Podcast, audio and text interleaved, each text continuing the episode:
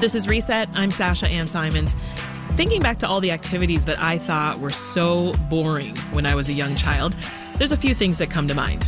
Sitting in the same classroom for a long time, doing homework while my favorite TV show was on, and being cooped up in the backseat of the family car during road trips. Now, in the new children's book, Stella Keeps the Sun Up, a little girl finds bedtime just as dull. Stella heads out on a mission to do whatever she can to stop the sun from going down so that she can stay up and play. Joining us now is Chicago author Clotilde Ewing, who wrote Stella Keeps the Sun Up. Hi, Clotilde. Welcome to Reset. Hi, thanks for having me. This story brought such a big smile to my face. I think it's in large part because of the simplicity of the concept. So I want you to tell us more about Stella and, and this mission of hers to keep the sun shining. So Stella totally reminds me of that kid who is all about kid logic, who figures that they can figure out the world and that it is as simple as A or B. So she decides she doesn't want to go to sleep and she figures, okay, well, I generally have to go to sleep when it gets dark. All right, let's just keep the sun awake. Let's keep the sun up and then I can stay up. You know, I think about my own children. I've got two who are now six and seven and a half, mm-hmm. and they have such ideas about what happens when they go to bed. They think the TV comes on, the party starts. Yes. They have no idea. They're missing out on so much. You know, so much, so much fun happens. They don't think about the kitchen getting cleaned, the work getting finished, that kind of thing. Uh, and so Stella is a celebration of that. She is somebody who marches to her own beat at all times. Um, you know, the, the our wonderful illustrator Lynn Gaines, who who brought Stella to life.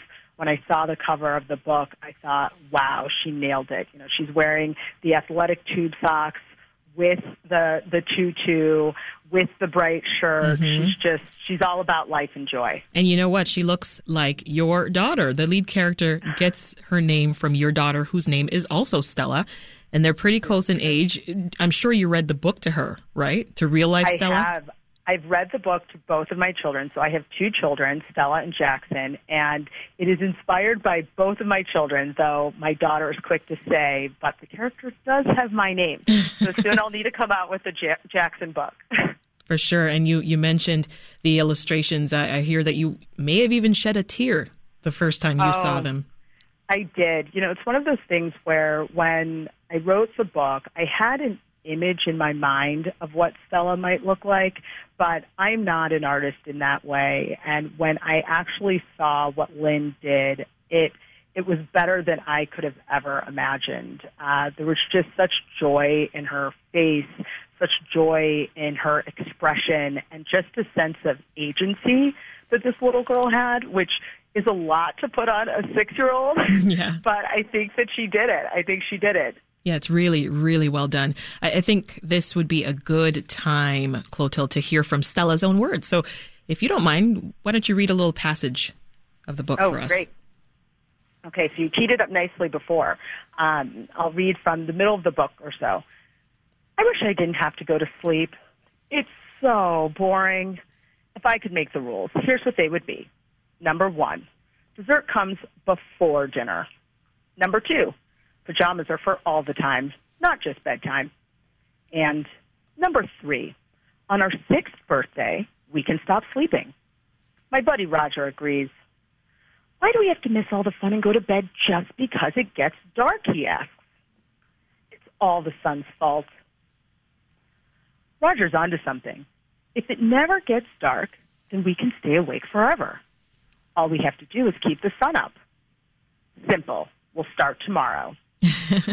there goes that, that six year old logic you, you mentioned earlier that, you know, if I could be in charge, right? If I could make the rules, if I had my way uh-huh. mentality. Exactly. And I think that thing that is so special about kids in general. I'm not sure when we when we lose some of that as adults, but my children are absolutely convinced that they can take on the world. They can do just about anything, I would say, except for clean their rooms, uh, you know, on their own. exactly. But they are they are fearless in that way, and I, I love that Stella has that same energy. Uh, uh, by the end of the book, she discovers that she doesn't, in fact, want to keep the sun awake. Uh, but she's going for it until she has that aha moment. Well, there's there's kind of a deeper discussion here too, Clotilde. You know, uh, you wanted this book to show joy, right, mm-hmm. um, and show that playful and imaginative spirit of Black children. Why was that important to you? So it was important to me because, as I said, I'm I'm a mom to two children, a seven and a half year old girl and a six year old boy. Uh, and when I was pregnant with both of my kids, I thought about all the things we needed to get. My husband and I had on the list. We had the the crib, the stroller, books. I was a huge bookworm growing up, and so it was important to me to fill their room with great books. And when I set on that journey, it was harder than I thought it would be to find books that reflected their image and the joy that I thought that they'd have in their own lives. Uh, it wasn't something that was that was uh, you know just a fleeting thought. It was something that we were really committed to, and we were able to find books for sure, but it was harder than I thought it should be. And so many of the titles were titles that I grew up with. And so I thought about it. I kind of put it away once both kids were born because you get caught up in life. Mm-hmm. And then came across this great article written by my now editor in the paper. It was called She Wants More Than MLK at Bedtime. And I ended up reading it beginning to end, cut it out, put it on my vision board, and it really it really gave voice to what I was feeling in addition to those old titles I mentioned, so many of the books that were out there that featured black black characters, books yeah. for kids, they were about really heavy subjects. They were about the civil rights movement. They were about struggle. They were about the first, which are all incredibly important books, and we have those in our libraries too. My my kids can tell you who mm-hmm. Mae Jemison is. They can tell you who Katherine Johnson is. They can talk about Garrett Morgan. Um, but I also wanted them to have books about kids that just happen to be kids and they happen to look like them. Yeah. Uh, books where race wasn't centered in the story. I can totally, totally relate to this, Clotilde. I'm also a mom of two girls, two black girls. And um, when my daughters were younger, yeah, it was the same. I, I recall buying books for them that I remember they had like, you know, black girl leads. And so I was like, check, I want to make sure I grab this book. But it was always about how to overcome this, right? How to right. not, how to stand out when you're the only one and how to, you know, stand up to bullies. And um, I remember one of my daughters had this book on, on Rosa Parks and everything she stood for. So it would have been really nice to have a Stella yeah. back then for, for my babies. You know, have you been hearing that from others? I have, I have, and I am not an overly sentimental person, but it has really brought tears to my eyes. People have reached out on. I, I joined Instagram ahead of the book coming out. I was pretty late on on on the gram. You mean you weren't but, on Instagram? I wasn't on Instagram. I know, but I'm I'm there now. Um, but a number of people have reached out and sent photos of their largely daughters, but I've also gotten great pictures of, of um, little boys with a book. But this one woman reached out. She lives in eastern Kentucky, and she felt a need to reach out after they had just left the bookstore, and her daughter saw Stella Keeps the Sun Up and ran to the book and was just so happy. And the mom sent me a picture of the little girl holding the book up next to her face, and they looked so similar. And it just like the air, the hairs on my arm are standing up right now because I can only imagine what that little girl felt like in that moment seeing somebody who looked like her. Yeah. and you know the story and hopefully finding joy in that. But yes it's been really heartwarming and gratifying hearing from from people who feel a connection to, to Stella and, and her buddy Roger. Yes, yes. Not so imaginary friend. this is Reset. I'm Sasha Ann Simons. Our guest is Clotilde Ewing. She is the author of the children's book Stella Keeps the Sun Up. Now, the story follows a six year old girl who sets out on this mission with her best friend, Roger, to keep the sun shining so that they don't have to go to bed. Tell us more about your background, Clotilde. This is your first book, but I understand that you've been writing for most of your career, right? You're a journalist and, and a communications professional? Totally. Uh, so, yes, this is my first children's book, and I never considered myself a writer, though I have worked in, in journalism and communications most of my career. I started off in TV news uh, with CBS News and then transitioned to entertainment television where I worked for the Oprah Winfrey Show until the show ended in 2011. I, I tell people that my first day of work was that infamous show where she gave everybody a car. Oh, So yeah. the You Get So a Car episode. Exactly, exactly. I did not get a car, but I'm very happy for the people who did. But I was sitting outside of the studio and I hear all of these women screaming, and I thought to myself, what did I do? I just left CBS News and I hear screaming women. And, uh, you know, that Sunday it's parodied on, on Saturday Night Live, but it was a phenomenal place to, to work and uh, to experience journalism again. Uh, so worked at uh, the Oprah Winfrey Show and then transitioned to politics where I worked for uh, President Obama's reelection campaign and then uh, City Hall for Mayor Emanuel. And now am uh, working in communications at the Chicago Community Trust, which is really gratifying work as well. So I've been very blessed. you know, on your website, because I was stalking you, of course, um, you um, you describe yourself as a storyteller, mother, advocate, and optimist. What would you say are some of the issues most important to you, Clotilde? And, and I would love to know what keeps you encouraged when there's just so much noise in our world today. Yeah. Uh, I'd say my children and their friends.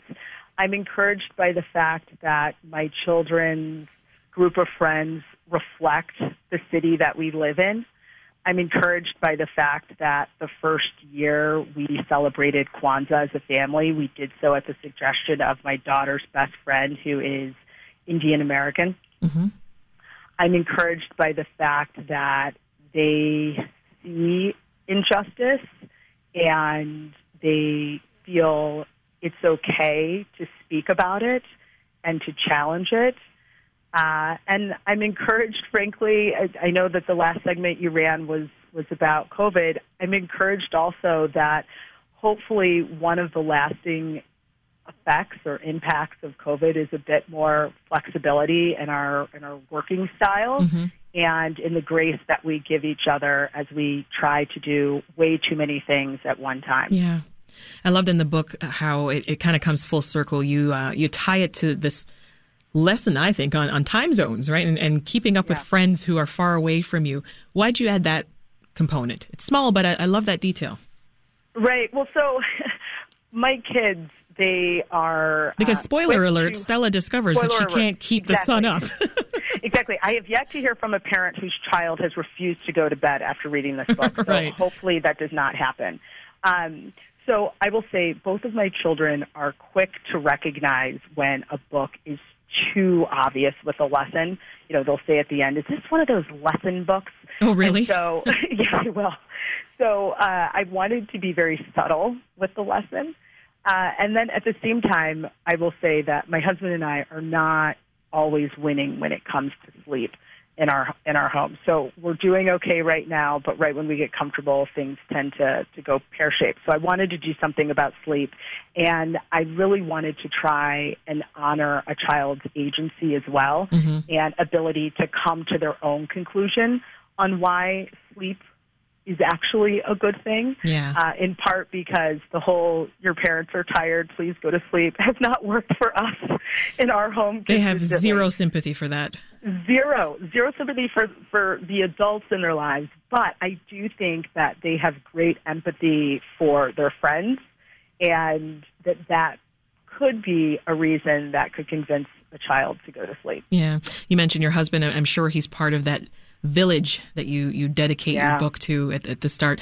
What is next, Clotilda? Um, is Stella and her best friend Roger coming up again in a second book, perhaps? Yes, yes. I actually just got the galley for the second book, which Oh, is wonderful. really exciting. And so uh, the next book is about uh, Stella and Roger and the hunt for a friend's missing tooth. So that Ooh. book will be out uh, within the within the next year. Oh, that's wonderful. Author Clotilde Ewing. Check out her new children's book, Stella Keeps the Sun Up. It's out wherever books are sold. Clotilde, thank you so much. Thank you. Thanks for having me. Thanks for listening. I'm Sasha Ann Simons. We've got more for you on the podcast, WBEZ's Reset, wherever you listen.